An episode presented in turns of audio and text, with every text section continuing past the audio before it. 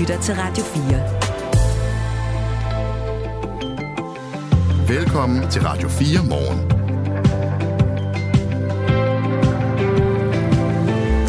Og vores kollega Anne-Sophie Feldt øh, fortalte i nyhederne om, at det i dag det, det bliver afgjort, hvilke danske film, der eventuelt bliver nomineret til en Oscar. Og øh, i den anledning, så lad os lige gøre lidt reklame, fordi klokken kvart i ni, der taler vi med Anders Walter. Han er filminstruktør og Oscar-vinder.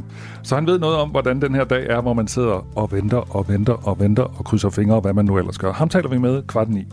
Da coronaen ramte landet, så var der også mange fitnesscenter, der blev lukket ned.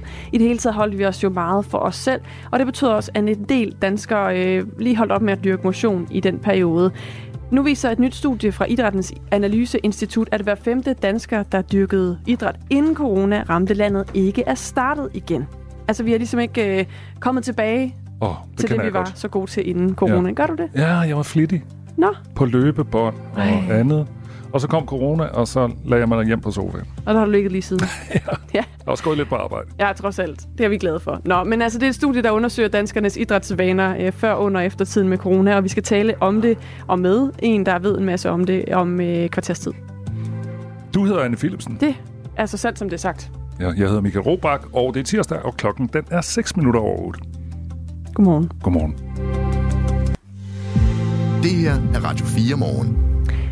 Når man ringer til vagtlægen, så kan man nogle gange blive bedt om lige at hoppe på et videoforbindelse. På den måde så kan vagtlægerne bruge mobilkameraet til at undersøge, om patienten, de taler med, er så syge, at de har brug for behandling. Men ifølge mobilekspert John G. Pedersen, så skal vagtlægerne passe på med at bruge mobiltelefonernes kamera til for eksempel at vurdere en patients farver, når de ser dem på en videokonsultation når du så har telefonens kamera og placerer farver i forskellige typer af lysforhold, så vil farverne fremstå forskelligt. Uanset hvilken telefon, uanset hvilken kamera, uanset hvilket kamera-app, at du anvender. Og netop farver, det er øh, en af de ting, som medicinstuderende på Syddansk Universitet også bliver undervist i, at man skal passe på med at vurdere på en videokonsultation. Og det kan du fortælle os mere om, Christina Louise Lindhardt. Godmorgen. Godmorgen, ja. Lektor i Altså, patientkommunikation på SDU. Undskyld, jeg afbryder dig. Jeg vil bare lige fortælle, øh, hvem du er. øh, Og altså en af dem, der underviser Ja, fremtidens læger i, hvordan man bruger video. Og, øh, og så fortæl os, hvorfor er det, at man skal være påpasselig med lige præcis at vurdere farver, når man har sådan en videokonsultation? Altså en af de ting, en af, en af grundene til, at vi har implementeret det her videokonsultation på medicinstudiet, er jo selvfølgelig, fordi det er fremtidens tilbud til patienterne. Men vi er også meget bevidst om, at øh, dels ikke alle har adgang til nye mobiler, telefoner og tablets, øh, og at de gamle mobiler, telefoner, de eventuelt har, de for, kan forringe kvaliteten. Øh, og det vil sige, at man vil ikke kunne observere nogle af de ting, som man, hvis nu man har patienten inde i, på sygehuset eller i, inde i konsultation, der vil man kunne se patienten på en anden måde. Så noget af det, vi også underviser i, det er, at vi, man skal bruge sin kliniske vurdering. Og hvis det er sådan, patienterne, man ikke helt synes, at man kan vurdere patienterne, så skal man sørge for, at de kommer ind, sådan at man kan, man kan undersøge dem ordentligt. Hvis vi skal blive konkrete, i hvad for nogle situationer er det så egentlig godt at bruge videokonsultation? Altså, vi har lavet nogle undersøgelser øh, på Odense Universitetshospital, og der, vis, altså, de, der, hvor man skal afslutte nogle konsultationer, patienter måske bare skal have reguleret lidt i deres medicin, hvor der ikke skal se en fysisk undersøgelse, der kan, der kan videokonsultation være meget attraktivt for patienten, øh, i og med, at de kan sidde i deres eget hjem, og de ikke behøver at skulle ud på landevejen. Og hvad er det så for nogle situationer, hvor man skal passe på med at bruge video? Altså noget af det, som det er selvfølgelig, hvis patienten øh, faktisk skulle have lavet en fysisk undersøgelse, og man har overset det. Men det kan også være patienter, der har, der har kraftig hovedpine, hvor man kan blive lidt i tvivl om, hvad skyldes den hovedpine. Det kan være børn, som har noget udslæt, øh, hvor man ikke kan vurdere det udslæt over, over øh, videokonsultationen. Eller det kan være ældre mennesker, som er meget dehydrerede, som mangler væske, hvor man ikke rigtig kan vurdere dem. Øh, på et video, også hvis patientens, kvaliteten af patientens øh, mobil eller PC er meget dårlig. Vi taler altså med Christina Louise Lindhardt, der er lektor i patientkommunikation på SCU, og på den måde også en, der underviser fremtidens læger i, hvordan man bruger video. Og det, der selvfølgelig lige er værd at have for øje her, øh, det er jo, at du underviser øh, læger i det hele taget, og også den slags videokonsultation, man kan støde på, hvis man øh, skal have kontakt til sin praktiserende læge. Vi taler så også her til morgen om øh, nogle tilfælde i vagtlægen, og der fortæller jeg bare lige lidt baggrund her, fordi det er jo egentlig noget, der blev indført under coronapandemien, det er den her idé med videokonsultation restriktioner for at undgå smittespredning. Og selvom at øh, samfundet er genåbnet, så er øh, der stadigvæk rigtig mange tilfælde, hvor der bliver brugt videokonsultationer. Her på øh, Radio 4, der har vi afdækket en sag, hvor netop et videoopkald til lægevagten har haft en afgørende betydning for patienten. 37-årige Johan Martin Nielsen døde nemlig mindre end et døgn efter en videokonsultation, hvor hans farver blev vurderet til at være gode. Johannes øh, Martin Nielsens videokonsultation er så bare en ud af 190.000 konsultationer med video, der blev gennemført i lægevagten og 1813 i første halvdel af sidste år. Og der er altså tale om en stigning på 36 procent sammenlignet med samme periode sidste år. Og faktisk er målsætningen både hos de praktiserende lægers organisation og danske regioner, at der i fremtiden skal være flere videokonsultationer og færre fysiske besøg i lægevagten.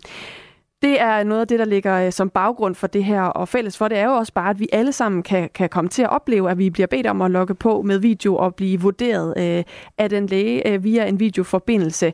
Noget af det, der så kan være øh, tilfældet, er jo, at man så kigger på farverne. Det er i hvert fald har været tilfældet i, i den sag, jeg nævnte her. Altså lægen vurderer ens farver, eller patientens farver, øh, så, så, så godt man nu kan se det på video. Hvad for nogle faldgrupper kan der være, Christina Louise Lindhardt, i at, at vurdere lige præcis farver, eller hvad underviser I de studerende i, de skal være opmærksom på her? Altså, vi underviser dem jo i, og nu er det medicinstuderende på kandidatniveau, vi underviser. Så det er jo ikke, det er jo ikke læger, som er færdiguddannede. Altså, vi, vi, vi underviser dem i, at de skal være opmærksom på, at ikke alle, at, at det, man ser fra de tablets eller mobiler, som, som patienterne har, ikke altid kan gengive, gengive den rigtige farve. Det kan også være, at billedet er lidt tåget. Det kan i det hele taget være svært at bruge øh, i alle tilfælde. Øh, og det, det passer heller ikke til alle patienter. Der er også nogle patienter, hvor det ikke er egnet. Men det, det som medicinstuderende generelt bliver uddannet i, det er jo at, at, at bruge deres kliniske vurdering. Og hvis de kommer i tvivl, så skal det jo komme patienten til gode, og så sørger man for at få patienten ind.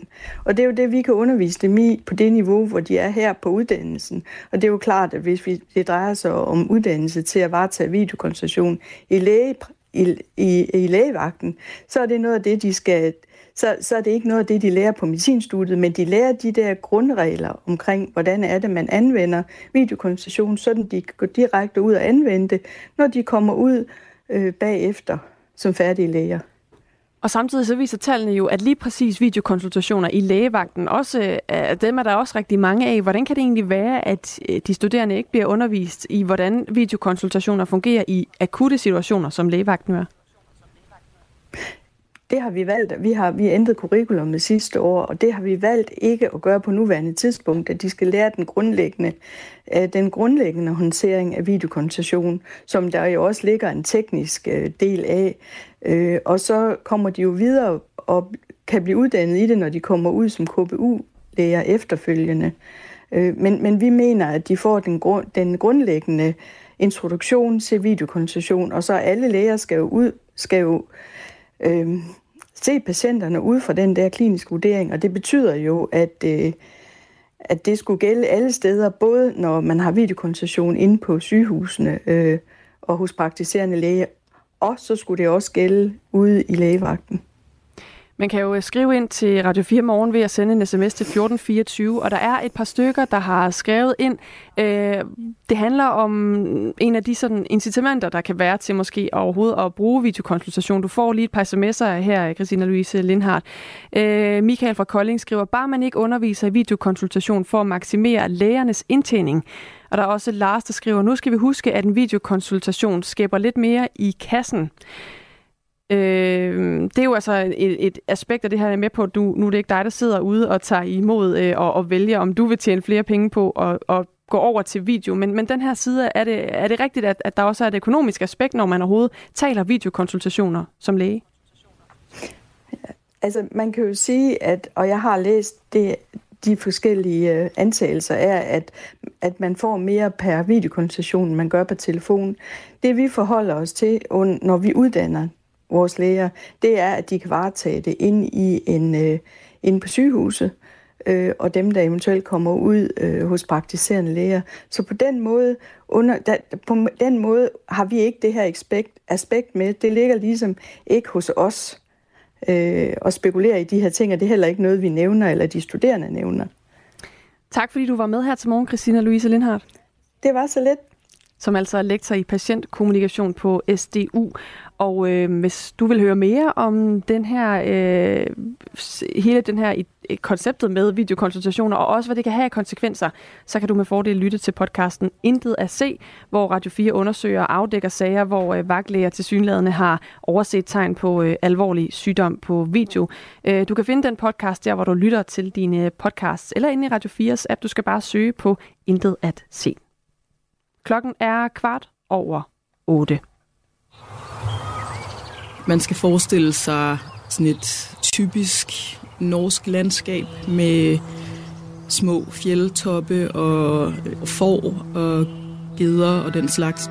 Drabet på den 17-årige Begitte Tengs i 1995 er en af Norges mest omtalte morgåder. De her to betjente, de ser noget, der ligner blod på vejen og tænker, at det kan være, at der er nogen, der er i gang med at stjæle og slagte et får. Det er en fortælling om tjusket politiarbejde. Og de, øh, de sætter sig så ind i deres bil og afslutter deres vagt. Mangelfuld efterforskning og en families opløsning. Hen over det næste halve år, der afhører man omkring 2.000 mennesker.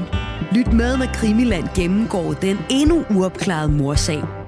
Du finder det i Radio 4's app, eller der, hvor du lytter til podcast. Radio 4. Ikke så forudsigeligt. Klokken er 16 minutter over 8. Vil du med til festival? Ja. Uh. Uh. Whoop.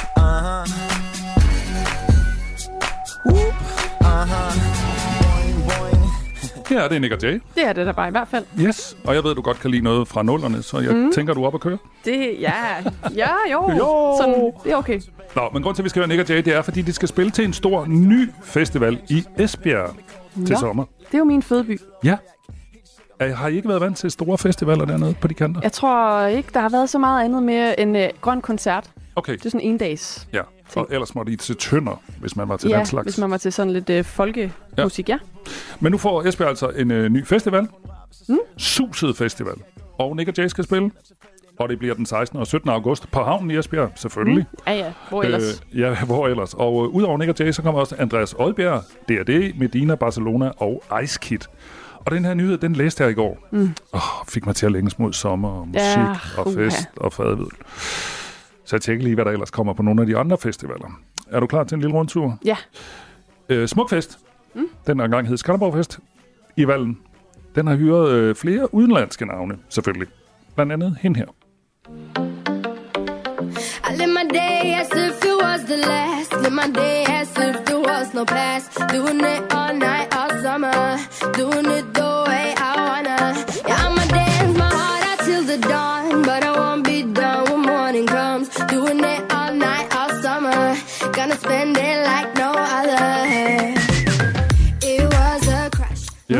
Ja. Sara Larsson. Ja, visst. Svensk ja. sanger, 26 år gammel, kommer til Smukfest. Det gør The Darkness også, og The Prodigy. Øh, så har jeg også lige været øh, på øh, North Side Festivalen. Det er den store festival i Aarhus, mm. øh, for at se, hvad der kommer der. Der kommer også noget ukendt, eller noget, ja, noget udenlandsk. Øh, blandt andet britiske Massive Attack, og grund til, at jeg sagde ukendt, det er, fordi den øh, ukendt kunstner kommer Jamen, det er også forvirrende, at de hedder det. Ja. Men det, ja, det er jo et band. Og så kommer der et gammelt hit. Er du klar? Mm.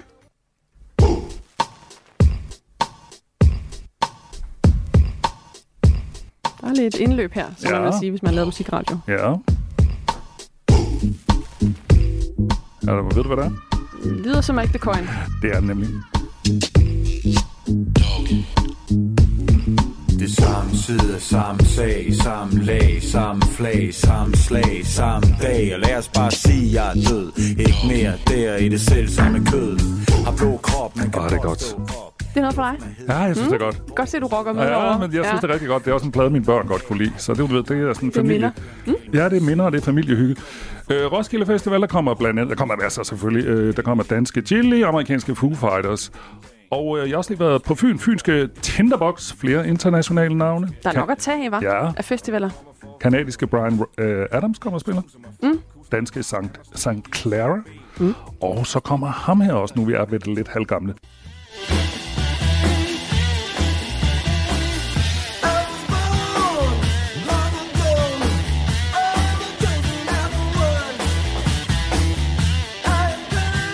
God gamle Lenny Ej, hvor du Kravitz. lyser op derovre, Michael Ja, Robach. det er musik fra Man kan min slet ikke se, du har været tidligere op, når du hører det her. Nej, det er Lenny Kravitz, Kravitz, som er blevet 59 år, men altså stadigvæk åbenbart er ude og spille. Han kommer, øh, øh, som sagt, til øh, Tinderbox. Nå. Og han har vundet, altså prøv, han har vundet øh, et hav af Grammy'er i 99, 2000, 2001 og 2002. Det siger også noget om, hvornår han var stor.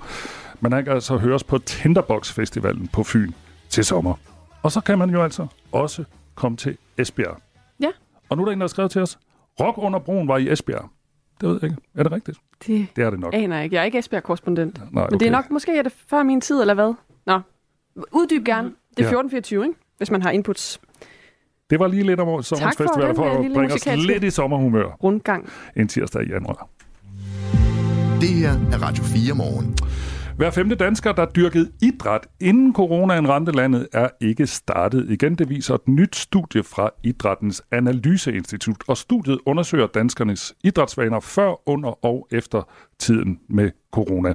Mette Eske er analytiker ved Idrættens Analyseinstitut og en af, menneske, øh, en af folkene bag den her undersøgelse. Godmorgen. Godmorgen.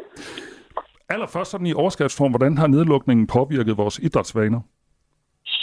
Altså man kan sige, at vi er blevet meget overrasket over, øh, hvor stor påvirkning de her nedlukninger de faktisk havde. Altså vi havde selvfølgelig en forventning om, at når man lukkede træningsidrætten og fitnesscentre osv. ned, at så ville nogen stoppe med at være idrætsaktive. Men det er faktisk sindssygt mange, der fuldstændig stoppede med at dyrke idrætsaktiviteter. Det var faktisk 38 procent af dem, som førhen dyrkede idræt, som lige pludselig bare stoppede op fra den ene dag til den anden. Øh, så vi havde ligesom forventet, at der ville ske noget, men det overrasker os, hvor mange der faktisk stoppede. Mm. Og så sagde jeg lige i oplægget til dig, at hver femte dansker ikke er startet igen. Vil det sige, at der simpelthen er 20 procent af os, der var aktive før, men som nu ligger derhjemme på sofaen?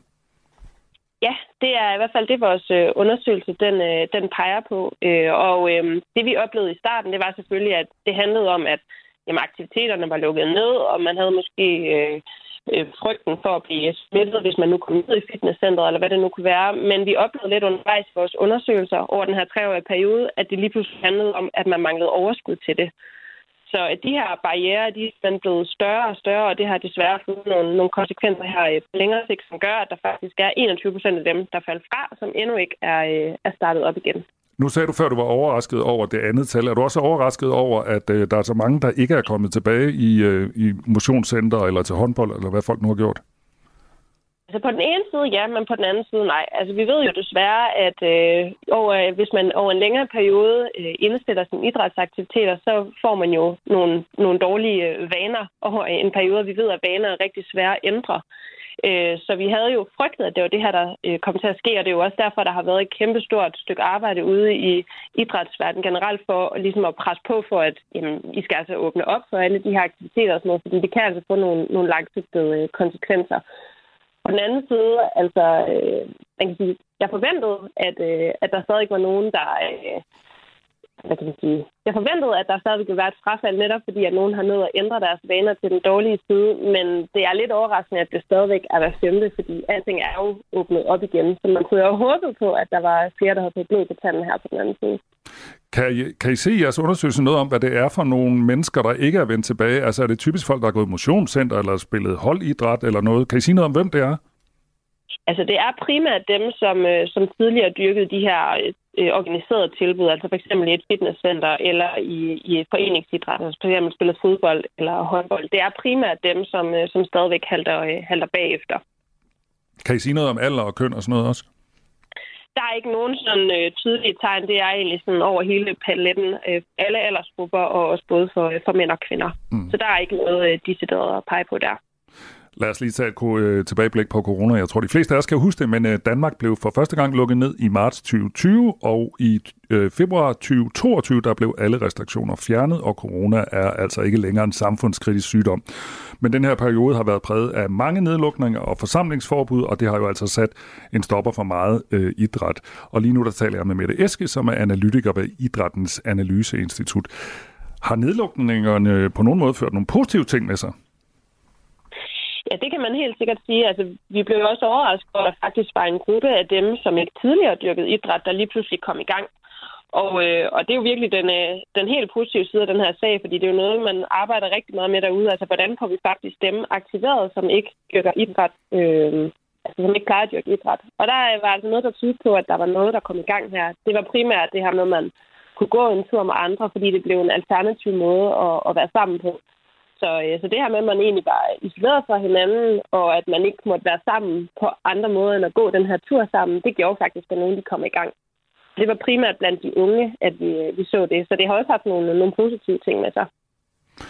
En undersøgelse af danskernes motions- og sportsvaner øh, har vist, at idrætsdeltagelsen, som det hedder, har været faldende øh, for flere aldersgrupper siden 2011.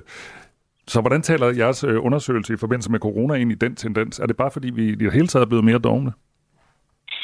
Altså man kan sige, det er jo det, vi, øh, der er vi lidt til kort. Altså vi ved ikke, hvad det er, den her undersøgelse er et udtryk for. Det kan være, at det er et udtryk for, at den her tendens bare fortsætter. Altså vi simpelthen bliver mindre og mindre øh, idrætsaktive. Men man kunne også godt forestille sig, at corona lidt har skubbet på den tendens. Eller i hvert fald har gjort, at nogle af de tiltag, man har forsøgt at gøre derude, ikke har, har haft en, øh, en, en positiv påvirkning.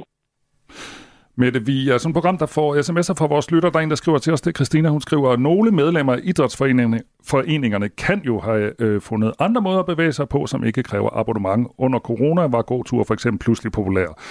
Øh, tager jeres undersøgelse højde for det her med, øh, at nogen måske bare gør noget derhjemme på en måtte på gulvet, eller går en tur med naboen? Ja, det gør det, fordi det vi spørger om, det er, øh, om du har øh, dyrket øh, idrætsaktiviteter øh, inden for, ja, nu, er det så, nu har vi lavet mange forskellige nedslag, så for eksempel inden for de sidste tre måneder, og der bliver du spurgt både til, om du så gør det i foreningsidrætten, om du gør det på egen hånd, som for eksempel er, at du går en tur, løber en tur, cykler en tur derhjemme. Så, så den tager ligesom højde for, at man kan gøre det i de her forskellige regi, som vi, øh, som vi kalder det i vores sprog. Okay.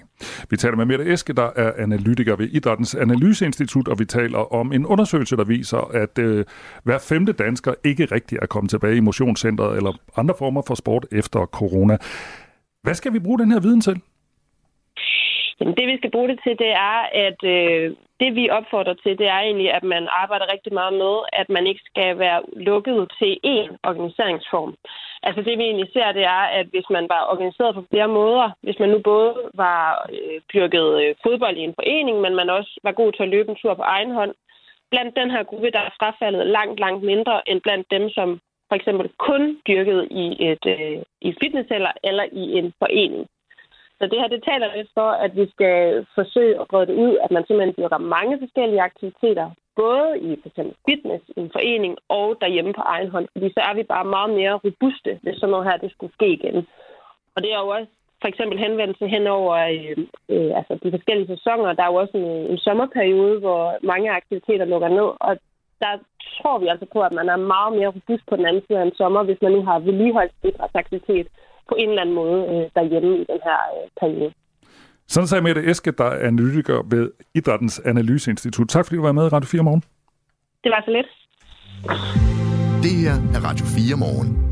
Der er en opklaring af mysteriet, Okay. som vi fik Hvilket? øh, etableret lige inden vi skulle tale med Mette Eske, nemlig øh, fordi vi talte om festivaler. Ja. Og så var der en, der havde skrevet ind, at der jo engang var øh, rock under broen i Esbjerg. Ja.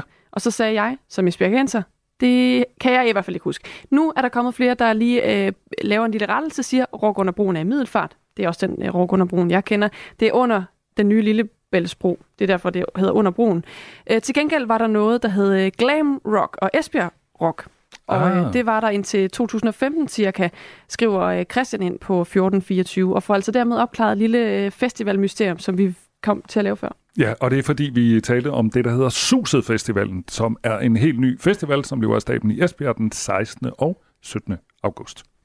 Om lidt, så skal vi tale om håndbold. Det er jo en lidt speciel øh, dag for de danske håndboldherrer, fordi de skal egentlig spille mod Slovenien i øh, aften under altså EM-slutrunden her. Der er bare det ved det, at Danmark faktisk allerede er videre. Så det er jo sådan lidt en pligtkamp. Mm. Man kan jo ikke gøre så meget andet end at spille den. Øh, og øh, vi har vores øh, gode håndboldekspert øh, Jonas Løjtved med, som dækker slutrunden for os her på Radio 4. Han øh, kan hjælpe os med at, at forklare lidt om, øh, hvordan de her spillere de egentlig skal gribe den her kamp an. Øh, måske kan man også mærke det på dem. Det her med, at det, det er en lidt, det er lidt en pligtdag. Den skal lidt overstås inden semifinalen på fredag. Og for andre er det ikke en pligtdag, der er der en dag med, øh, fyldt med neglebidning og fingerkrydsning og spænding, fordi klokken halv tre i eftermiddag, så bliver det afgjort, hvilke danske film, der bliver Oscar-nomineret. Vi taler med en, der har vundet en Oscar, det gør vi kvart i ni. Nu klokken halv ni. Nu er der nyheder på Radio 4. En 41-årig nigeriansk mand, der var med i et piratangreb på den danske fregat Esbern Snare, har fået opholdstilladelse i Danmark. Det siger mandens advokat Martin Andersen til Ritzau. Den benamputerede mand afleverede i februar sidste år en ansøgning om permanent ophold og den blev ifølge advokaten afvist i Udlændingestyrelsen i efteråret. Men så gik sagen videre til flygtningenævnet, hvor han nu har fået opholdstilladelse.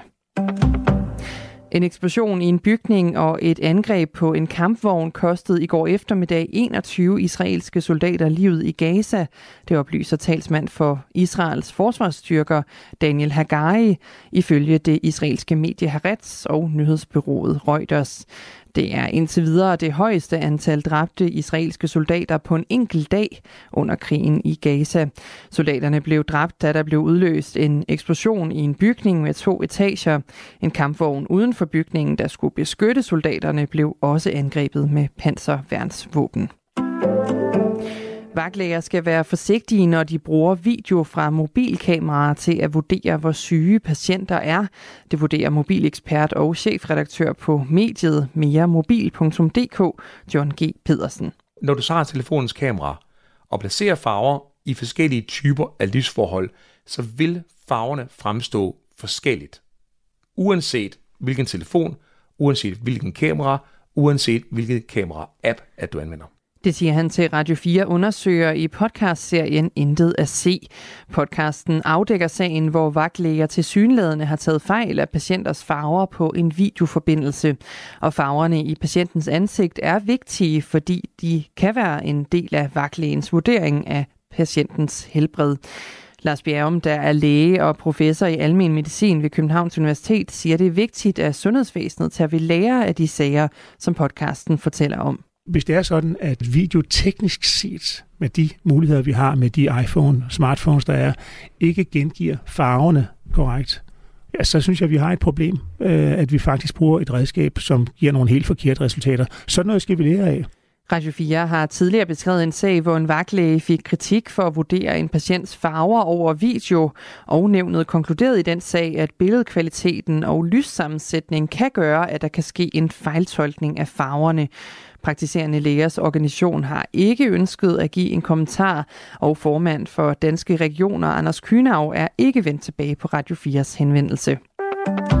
Miljøvirksomheden Nordic Waste har aldrig importeret så meget jord via Randers Havn, som virksomheden gjorde sidste år. Det viser tal fra Randers Havn, som Radio 4 har fået tilsendt. Faktisk importerede man 68 procent mere jord via havnen sidste år, end man gjorde i 2022. Og det er lige netop deponeringen af jord, der bærer den største del af skylden for jordskredet hos Nordic Waste, som nu tror Allingå og Randers Fjord. Det vurderer den geologiske forsknings forskningsinstitution GEOS i en ny rapport, som blev offentliggjort i går. GEOS har fundet tegn på jordskred helt tilbage fra 2021, fortæller seniorforsker og geolog hos GEOS, Christian Svendevig. Og så er det et problem, at Nordic Waste er fortsat med at deponere jord i området, siger han. Når man har et skred, så skal man ikke lægge noget op på, fordi så, så accelererer det skredet. Nordic Waste har selv kaldt den mulige miljøkatastrofe for en uforudsigelig tragedie. I dag får vi først lidt eller nogen sol og spredte byer, men sidst på dagen bliver det mest tørt vejr. Temperaturer mellem 5 og 7 grader og en jævn til hård vind fra sydvest og vest. Det er jo nyhederne her på Radio 4 med Anne Sofie Felt. Du lytter til Radio 4. Velkommen til Radio 4 morgen. Husk, at du kan sende os en sms på 1424. I aften der brager de danske håndboldherrer sammen med Slovenien under EM. Men øh, det bliver en lidt speciel kamp, fordi Danmark er jo allerede videre ved slutrunden. Og det kan man måske også godt mærke på landsholdsspillerne. I hvert fald øh, Magnus Savstrup, stregspilleren, blev spurgt, hvad der fylder mest, og øh, altså imellem semifinal eller Slovenien, og svarede sådan her. Jeg kan ikke... Hvorfor sker der ikke noget? Prøv Skal jeg prøve? Skal jeg prøve? Jeg prøver lige. Du prøver igen. Sådan. Øh, det gør, øh, det gør semi, eller hvad hedder det? Øh, det gør Slovenien kamp jo egentlig, oh. fordi at, vi, vi, vi har jo stadig meget arbejde på, øh, synes vi i hvert fald selv. Synes stadig, at vi har noget, vi kan flytte, øh, både i begge ender. Ja, lad os bare lige, bare lige skætte ud, pap. Han bliver spurgt, hvad fylder mest, semifinal eller Slovenien, og svarer. Øh, det gør, øh, det gør semi, eller hvad hedder det? Øh, det gør Slovenien kamp. Det, det er selvfølgelig, selvfølgelig Slovenien. Her var han måske lidt lige ved at sige semifinale. Godmorgen, Jonas Løjtved. Godmorgen. Vært på podcasten Håndboldbarn, og dækker altså også øh, EM-håndbold for os her på Radio 4, og er også med til at levere de her øh, skønne klip, hvor vi hører sådan en ret ærlig Magnus Savstrup, der så lige får reddet den, så det også bliver det rigtige, han forsvaret. Hvad er det egentlig for en kamp, vi kommer til at se i aften? Ja, det er en kamp, hvor jeg vil sige, jeg kan godt forstå, hvis Magnus Savstrup, som øh, måske er en af Danmarks allervigtigste, allervigtigste spiller, og en af dem, der har slidt og slæbt allermest for Danmark i de første seks kampe ved det her EM, hvis han tænker en lille smule mere på øh, semifinalen på fredag, end på kampen i aften mod øh, Slovenien. Fordi det bliver nok en kamp, hvor Magnus Savstrup, han ikke skal spille øh, særlig meget. Han kommer til at blive, øh, at blive hvilet øh, en del, men så får vi set en masse af de spillere, der ikke har fået så mange minutter. Eksempelvis en øh, Lukas Jørgensen inde på stregen, hvor Magnus Savstrup normalt er, og eksempelvis en Emil Madsen ude på højre bak, hvor vi normalt mest ser Mathias Gissel. Så nogle af de landsholdsspillere, der sådan er lidt ude i, ude i periferien, nogle af dem, der har siddet meget på bænken, og måske også har været oversider i en, i en kamp eller to eller tre, de får muligheden for at komme ind og bevise, at de også hører til ved det her EM. Jeg kan ikke lade være med at tænke, hvorfor øh, skal der egentlig være lidt det her skuespil? Det er det jo lidt, når Magnus Savstrup siger, at, at det er Slovenien, der fylder. Det, det, det er som om, det forventer vi, det skal han sige. De må ikke være ærlige at sige, det betyder ikke ret meget for os. Altså, hvad, hvad er det egentlig, der er på spil her, når vi taler op om en kamp, som ikke har nogen rigtig betydning? Magnus Saustrup, han er en, han er en god øh, nordjysk dreng, der gør, øh, der gør hvad, at, øh, hvad man mener, at han skal gøre. Og han er rigtig god at have på et hold, og det kan man bare se, når man ser Danmarks øh, håndboldkampe. Så kan man se, at Magnus Saustrup, han gør altid, hvad han skal, og mere til i holdets og nationens tjeneste.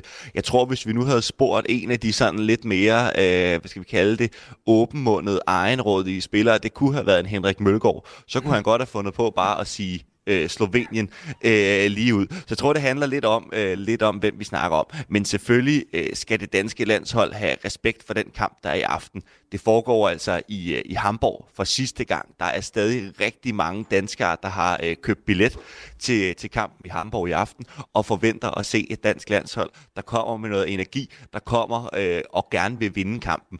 De kan ikke forvente, at de kommer til at se, som jeg nævnte før, de profiler, der har spillet rigtig meget for Danmark under slutrunden, men altså, de kan i det mindste forvente et dansk hold, der går ind og leverer et show, der går ind og leverer en indsats, og spiller med de spillere, de nogle gange kommer med, for at slå Slovenien. Ja, og det var egentlig også lidt det, som var landstræner Nikolaj Jakobsens budskab. Du var til pressemøde med landsholdet i går, og lad os lige høre, hvad landstræneren sagde.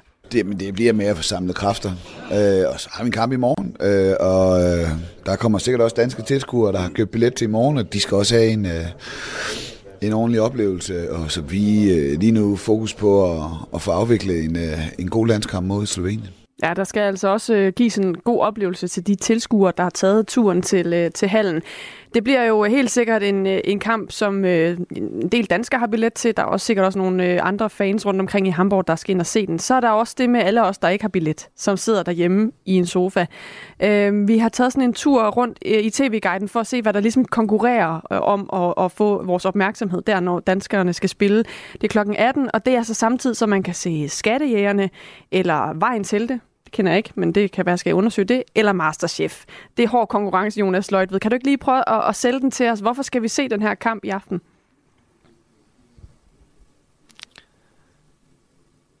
Jamen, det, øh, det skal man faktisk måske især, hvis man ikke ser så meget øh, håndboldliga-håndbold eller Champions League-håndbold, øh, så man ikke sådan hver dag stifter bekendtskab med eksempelvis en spiller som øh, Emil Madsen på, øh, på højre bak for, for, for Danmark, der kommer ind og skal spille mange minutter, mens Mathias Gissel skal have noget pause. Kommer ind og se nogle af de spillere, som vi ikke ser hver eneste dag, men som også ofte vil være nogle af dem, der kommer til at tegne fremtidens landshold. Nogle af dem, vi skal sætte øh, vores lid til til slutrunderne om to, fire og, øh, og 6 år. De spillere kommer ind og skal have deres chance, og det er jo altså også spillere, der emmer væk virkelig gerne vil ind og give den gas, så øh, må jeg være ærlig at sige, jeg har ikke, heller ikke så meget styr på, hvad det nu ellers er, der ligger i den der tv-guide. Det er jo en klokken 18-kamp, modsat mange af de andre kampe, der har været 20-30.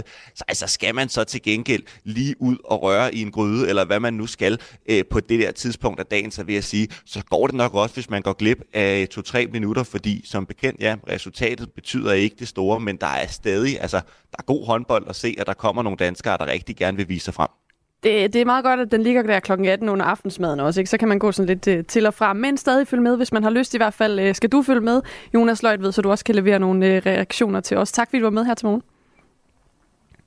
Selv tak. Som altså har været på podcasten Håndboldbaren, og som dækker EM-håndbold for os her på Radio 4. Der er en, der skriver, Nikolaj Jakobsens statistik kræver, at de vinder. Og det er jo også rigtigt nok. Der er jo også noget med, at man ligesom kan holde holde takten nu, hvor det er gået så godt, ikke? Det må man sige. Og lad os lige blive i emnet, fordi øh, vi talte om det tidligere, og øh, spørgsmålet var, hvis du havde en søster, hvem fra holdet vil du så ikke lade date hende? Ja. Det var et spørgsmål, som øh, TV2 spillede, øh, stillede øh, til øh, håndboldherrene i et videoklip, som er blevet spillet på øh, TV2's øh, Instagram-profil i forbindelse med EM. Og her svarer nogle af spillerne, at de helst ikke vil have Lukas Jørgensen, Mathias Gissel og Emil Madsen med til familiemiddag. Jeg tror, han vil, han vil snakke hele tiden og Ej, spille så smart ja, ja. og fortælle alt muligt, som jeg ikke behøver at vide. Ja. Det kan jeg godt forstå. Ja, det kan, det kan jeg også godt forstå. Og det her klip det blev øh, taget imod med store grine emojis, men også med kritik, blandt andet af Christine Amnisbøl Bille, der arbejder som selvstændig og er kandidat til borgerrepræsentation i Københavns Kommune for de radikale. Hun kalder det her spørgsmål og hele den her seance for lummer sexistisk. Spørgsmål, hvis du havde en søster, hvem forholdet vil du så ikke lade date hende? Synes jo, at øh, TV2 bidrager til at opretholde nogle kønsstereotyper, og ikke til at gøre op med dem. Øh, de har jo en million seere live på de her kampe øh, på TV2, og sender under de her kampe så reklamer ud for, at man kan gå ind og høre øh, landsholdets svar på øh, det her spørgsmål øh, på Instagram. Jeg synes egentlig, at de har en særlig forpligtelse til ikke at bidrage til kønsstereotyper, men faktisk nærmere gøre, gøre op med dem. Her der ser man mænd, der sidder til høsnakker om at være sammen med deres søstre og kolleger, og jeg synes, det giver mindelser om et samfund, hvor far og brødre havde en holdning til, at måske endda også skulle give tilladelse til, hvem deres døtre og søstre skulle date. Men hvad er det, som øh, Christine Amnitsbøl Bille mener er sexistisk? Det forsøgte vi at finde ud af og få uddybet tidligere her til morgen. Der er i hvert fald en af dem, hvor de slet ikke vil svare. Ikke? Øh, så der er en, der siger Lukas Jørgensen, tror jeg, sådan, som jeg husker det. Mm. Så hvorfor det? Om det vil jeg ikke svare på. Øh, og, og, hvad, og sidder hvad og der lidt, det så? Lidt, lidt, lidt lummer ud i, øh, i hovedet. Ja, det kan man jo kun gisne om. Altså, hvorfor er det et relevant spørgsmål at stille? Hvem, hvem fra holdet vil du ikke give din søster lov til at gå på date med? Jeg skal det bare lige, ikke, hvad, hvad rimeligheden er i det. Jeg prøver faktisk bare, øh, bare sådan at lige få dig til at, at uddybe for os, øh, hvad det er, du synes ved den her video, der er sexistisk. Fordi jeg er med på, at du, er, du ikke mener, at den hører hjemme i TV2's håndbolddækning. Men, men hvad er det præcis konkret, der gør, at du synes, at den bliver sexistisk? Det er selve spørgsmålet. Altså TV2 i bedste sendetid synes, at øh, man skal have håndboldherrer, der svare på, hvis du havde en søster, hvem forholdet, vil du så ikke lade date hende? Det, det spørgsmål kan jeg slet ikke se høre hjemme. Og hvad er det ved det spørgsmål, der er sexistisk? Ja, det er, som jeg sagde før, at man øh, ser mænd, der sidder til høstsnakker om at være sammen med deres søstre og deres kolleger, og jeg synes, det giver mindelser om et samfund, hvor det var far og det var brødre, der havde en holdning til, og måske endda skulle give tilladelse til, hvem deres døtre øh, og søstre skulle øh, ses med. Det er en video, som altså øh, handler om øh, nogle spillere fra det her håndboldlandshold, som i øjeblikket er i ilden ved EM i håndbold, der svarer på spørgsmålet, hvis du havde en søster, hvem fra holdet ville du så ikke lade date hende? Når man sådan øh, scroller ned over videoens reaktioner, så er der også rigtig mange, der skriver til TV2 øh, i kommentarfeltet, at de synes, det er sjov, at det er et mundret indslag. Øh, og du har også delt øh, din kritik på, på det sociale medie X, hvor der også er flere, der har været inde og kommentere. De kan ikke se øh, problemet i det her. De synes faktisk, det er, det er skrevet og lavet med et glimt i øjet, altså det her indslag. Kan du forstå, øh, at der også er nogen, der synes, at det her, det, det er sådan set i bund og grund bare er humor? Altså, der er jo rigtig meget, man kan synes er sjovt, men det er ikke det samme som, at det skal sendes i, øh, i bedste sendetid, og TV2 ikke har en særlig forpligtelse her. Jeg synes, det her det er et forældreforsøg på en tøhøhumor og noget hyggeseksisme, og verden og humor udvikler sig heldigvis hele tiden. Øh, for få år tilbage, der griner man af Benny Hill på DR, der løb efter storbarmede halvnøgne damer, imens han slikkede sig om munden. Det er et ret forkvaklet kvindesyn, og ikke særlig sjovt øh, ved de fleste mene i dag. Og der er altså bare igen øh, forskel på, hvad nogen lægger på deres egne sociale medier, og så på, hvad TV2 sender ud øh, til en, over en million seere, tror jeg, der er på de her øh, håndboldkampe. Der altså bliver spurgt i det her klip, hvis du havde en søster, hvem forholdet ville du så ikke lade date hende? Hvis vi sådan skal tage fat i det, som jo også er det, du reagerer på, øh, Christine Amitsbøl Bille, altså øh, at der i det spørgsmål i din optik ligger noget sexistisk.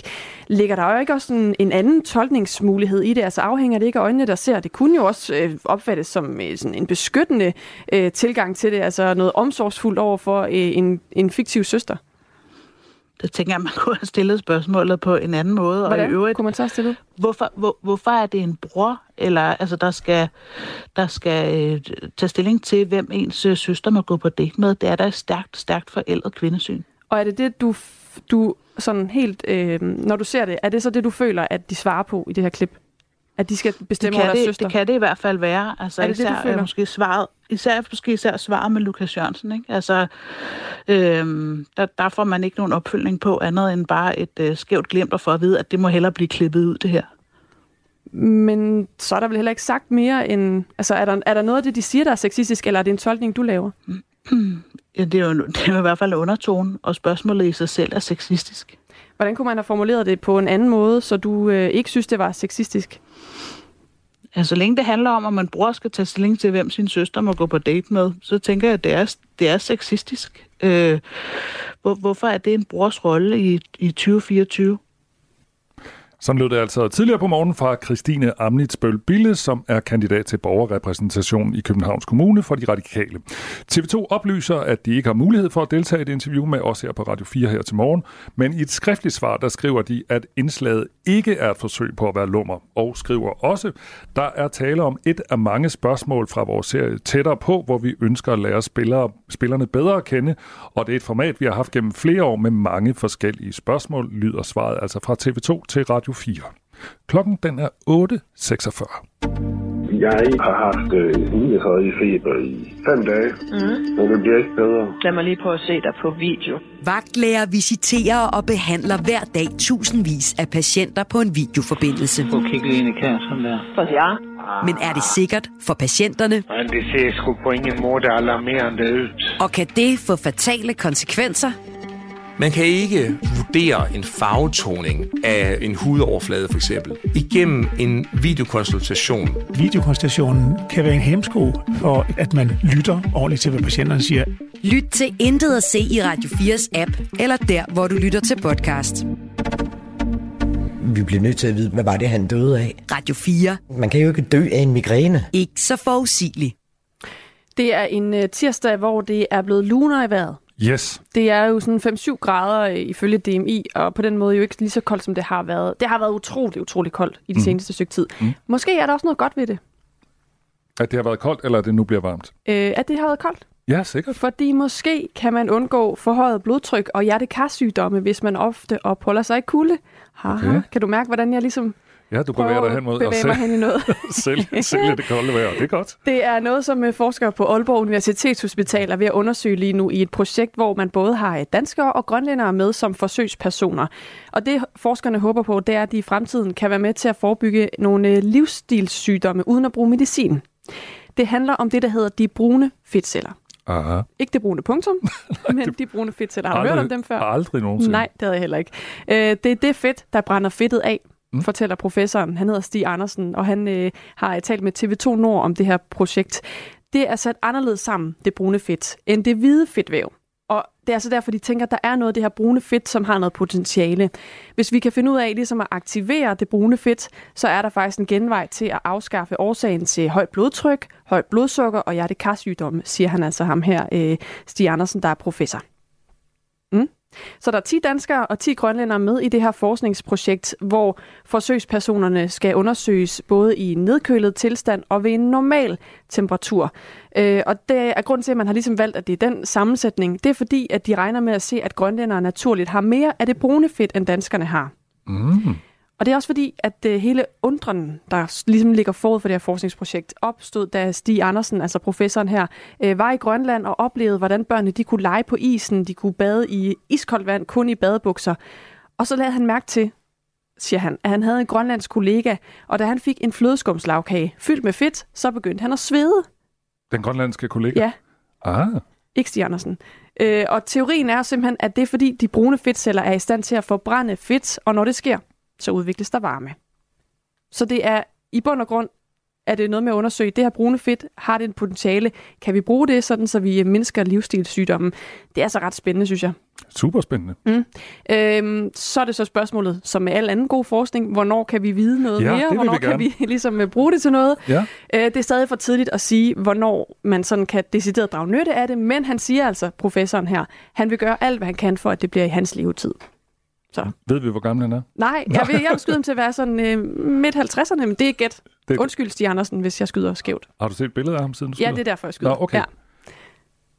Ja. Godt.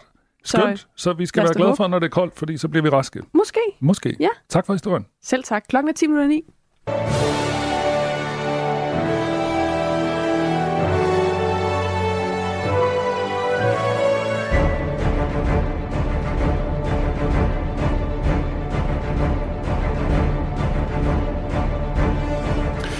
Det her det er lyden af Oscarfesten, og i dag er særlig for danske filmfolk, som håber på at få en billet til Oscar-uddelingen senere på året. Fordi i dag kl. halv tre, der bliver årets nomineret til Oscar-statuetterne, nemlig offentliggjort.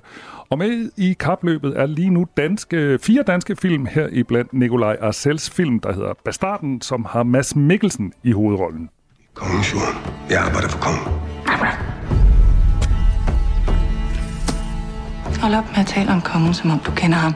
Han ved ikke engang, du findes. Og du kommer til at lykkes med at bygge din koloni derude? Ja.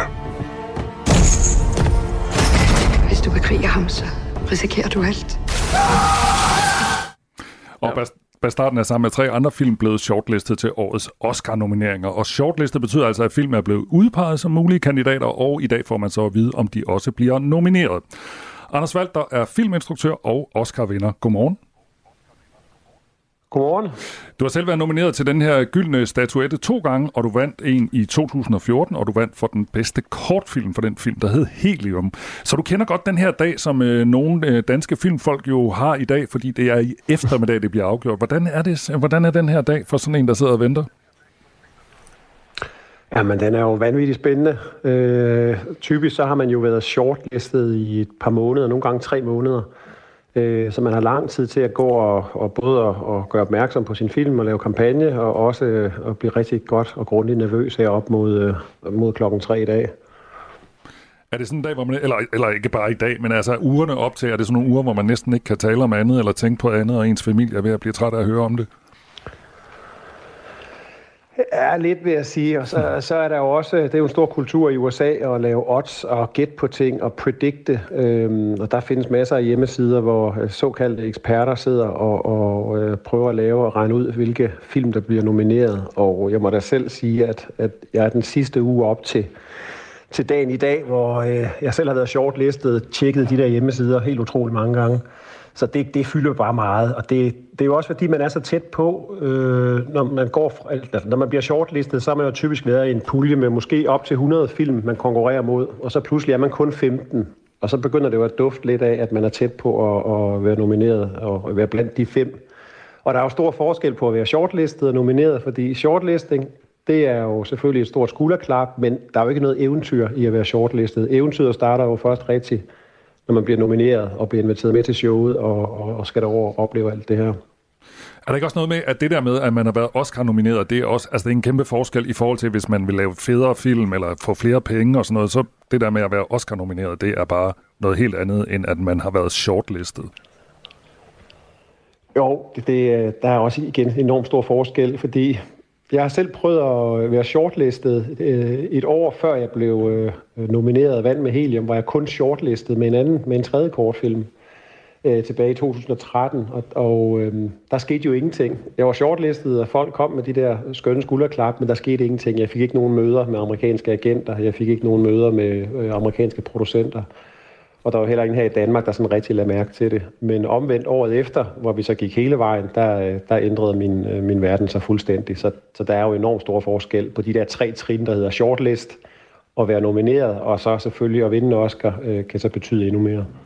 Når jeg sådan, øh, har fået en lille smule med i de, nomin- eller de øh, shortlistede film, vi har i år, så synes jeg, der sådan generelt har været en stemning af, at de har ikke de sådan helt store chancer.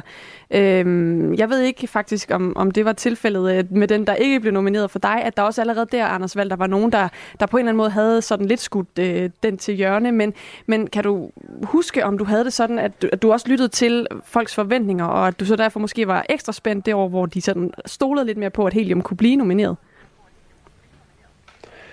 Ja, absolut. Øhm, med Helium især kan jeg huske, der var øh, en sindssygt god energi omkring filmen. Ikke kun øh, blandt os, der havde lavet filmen, men også øh, de amerikanere, som så den i de her indledende runder, hvor man skal stemme om at gå videre øh, til at blive shortlistet og nomineret. Hver gang øh, de her screenings havde været afholdt, og dengang var det jo ikke online, det er 10 år siden, så der skulle man faktisk møde op i øh, en biograf, hvis man var stemmende medlem af det amerikanske filmakademi i Los Angeles, New York, London og nogle andre store byer. Så der kunne man sætte sådan en meget konkret temperaturmåling på, på publikum, når de kom ud øh, fra de her øh, visninger, og der var, der, der var helt sindssygt god energi omkring helium, og det var der hele vejen frem til, til vi vandt. Det er ikke sagt, at, at, øh, at, at jeg troede på det på noget tidspunkt, fordi det var næsten for vanvittigt, men, øh, men ja, og så kan jeg jo sammenligne med sidste år, hvor jeg var nomineret øh, med Ivalu, øh, en øh, dansk-grønlandsk kortfilm, mm hvor jeg godt kunne mærke, at folk kunne lide filmen, men de var slet ikke op og, og, og ringe og køre på, på, på samme måde, som de var 10 år tidligere med Helium. Og, øh, og rigtig nok, vi vandt heller ikke. Så man kan altså mærke ret meget at stikke en finger i jorden, og, og på den måde. Så er det også lidt kedeligt, kan man sige. Jeg synes faktisk, der sker færre og færre overraskelser med Oscar, og, og de her predictions og eksperter har øh, langt hen ad vejen ret. Og det gør jo, at selve aftenen bliver lidt kedelig, fordi det så bare bliver en eller anden form for afvikling. Mm. Vi taler med Anders Valter, der er filminstruktør og faktisk har prøvet at vinde en Oscar. Vi taler øh, med Anders, fordi at i dag øh, er der fire danske film, øh, der kan blive nomineret til en Oscar. Det sker nok ikke for dem alle sammen. Det er spillefilmene Bastarden og Vandskabte Land, og kortfilmen, der hedder Ridder Lykke, og den dokumentarfilm, der hedder Apol- Apollonia Apollonia. Nu snakker vi jo sådan om, det sker, hele, det sker i eftermiddag, det hele, øh, Anders, men der ligger jo en masse arbejde forud. Kan du ikke lige prøve at fortælle os, hvad, hvad sker der inden? Altså, hvilket arbejde ligger der forud for overhovedet at få en film short shortlistet og nomineret? Ja, nu er jeg jo mest øh, været i kortfilmskategorien, og da jeg startede i den kategori for 10 år siden, der, var ikke, der lavede man ikke så meget PR-arbejde. Det gjorde man først, når man var nomineret. Mm. Men der er også sket helt vanvittigt meget. I, I mange år har de store kategorier jo nærmest mindet mere om en øh, præsidentkampagne. De helt store amerikanske studier og film smider utrolig mange millioner efter at sende deres skuespillere og alle de kreative kræfter ud og tale med pressen i nogle gange op til et halvt år før Oscar. Der er ligesom noget, man kalder award season, som starter med Venedig Filmfestival i august, og så kører det helt frem til marts, af starten af marts til, til Oscar. Og det er de samme film og de samme mennesker, man ser rende rundt og prøve at tale deres film op. Og sådan har det også været med Bastarden. Den havde premiere på, øh, på Venedig. Og, og det her, den her præsidentkampagne og, og, har spredt sig helt ud i de her små kategorier også. Øh, det oplevede jeg med Ivalu sidste år. Øh, og det er jo helt vanvittigt, at, at folk, der går og laver kortfilm, pludselig skal have en presseagent og en øh, pressestrateg til at, at køre en kampagne på et meget tidligt tidspunkt. Øhm, men sådan er det blevet, mm. og, øh, og det betyder også på Ivalu sidste år, der tror jeg, jeg brugte to måneder på at, at tale med alle mulige obskure små øh, medier, der havde lyst til at skrive om kortfilm, for forhåbentlig at, at få øh, den opmærksomhed, der skulle til. Mm. Nu er der så fire danske film, øh, der har mulighed for at blive nomineret i dag. Øh, hvilke film er de danske her, holder du særlig øje med? Jeg må jo indrømme, øh, jeg vil jo gerne være optimist på Danmarks vegne, men jeg synes altså, det ser lidt, lidt sort ud i år. Bastarden er jo en fantastisk film og, og virkelig underholdende film, men nok også lige en kende for klassisk i sit filmsprog øh, til at, at, at få en nominering. Den kan selvfølgelig overraske, men der er ikke meget, der tyder på det. det pilen peger lidt på, på fem andre film, øh, som måske kunstnerisk øh, har en mere original øh, tone end, end Bastarden. Og Måske kan, kan dokumentarfilmen Apollonia Apollonia overraske. Den er sådan langsomt begyndt at kravle op på, på de her øh, øh, ranglister. Kortfilmen er ret fantastisk. Den har jeg set, fordi jeg kender Kim Magnussen, som er en del af det, som også var producer på min kortfilm. Mm. Det er en virkelig smuk kortfilm om sorg, og øh, jeg tror faktisk, at det er der, vi skal stætte vores, øh, vores, vores penge i forhold til at, at hæppe med det danske flag. Øh, men det kan, også, det kan også være, at vi slet ikke får nogen nomineringer. Jeg synes ikke, det er sådan et super positivt... Øh, der, der kommer ikke så mange positive vibes derovre fra i mm. forhold til de danske film. Vi krydser fingre. Bestemt. Tak fordi du var med her, Anders Valder, som altså er filminstruktør og Oscar-vinder. Efter nyhederne lige om lidt, så er der eksperimentet på midten her på kanalen, og øh, i panelet er blandt andre Joy Mogensen, tidligere socialdemokratisk kulturminister, Hans Engel, tidligere forsvars- og justitsminister, leder af konservativ, og Henrik Kjermgaard, tidligere rådgiver for Radikales Margrethe Vestager. De skal tale Nordic Waste og øh, andre øh, ting og sager fra øh, den seneste nyhedsstrøm, men lige nu, der er klokken 9. Du har lyttet til en podcast fra Radio 4. Find flere episoder i vores app, eller der, hvor du lytter til podcast. Radio 4. Ikke så forudsigeligt.